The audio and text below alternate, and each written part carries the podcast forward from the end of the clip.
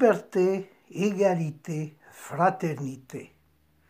A fost surprins un funcționar al statului, nerespectând legile statului. Și statul nostru drag și de oameni iubitor l-a iertat de pedeapsa aceea de cale bună și înțeleaptă aducătoare, considerând că nu se face vinovat de încălcări ale niciunei legi. Dacă n-ați priceput, vă pot traduce. Teodosie al Tomisului a făcut mare slujbă mare și a împărtășit credincioșii.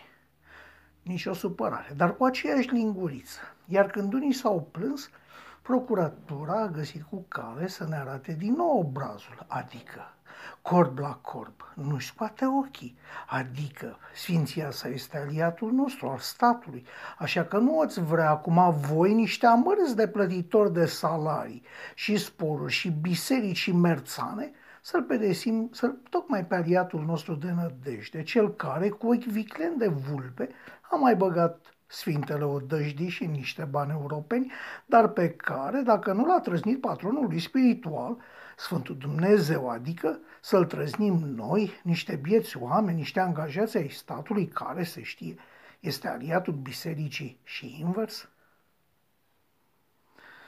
Păi atunci, de ce nu este statul aliatul propriilor cetățeni?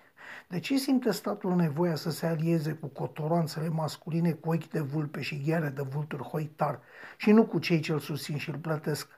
Întreb, pentru că procuratura Constanța a declarat că nu se pornește acțiune de urmărire a vulpoiului, pentru că niciun preot nu este bolnav și niciun credincios nu s-a îmbolnăvit. Dar, bineînțeles că apare și aici un dar uită procuratura să ne spună că nu au fost testați nici unii, nici alții pentru COVID.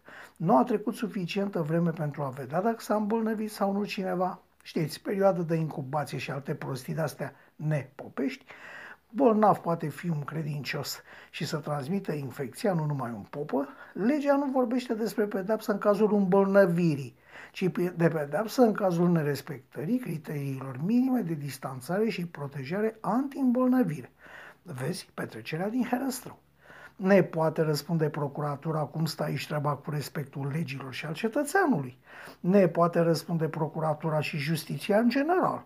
Unde s-a ascuns egalitatea proclamată în titlu și articolul din Constituție care spune că suntem egali în fața legilor?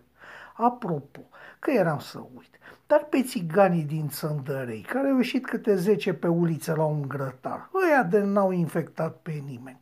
De ce i-ați amendat?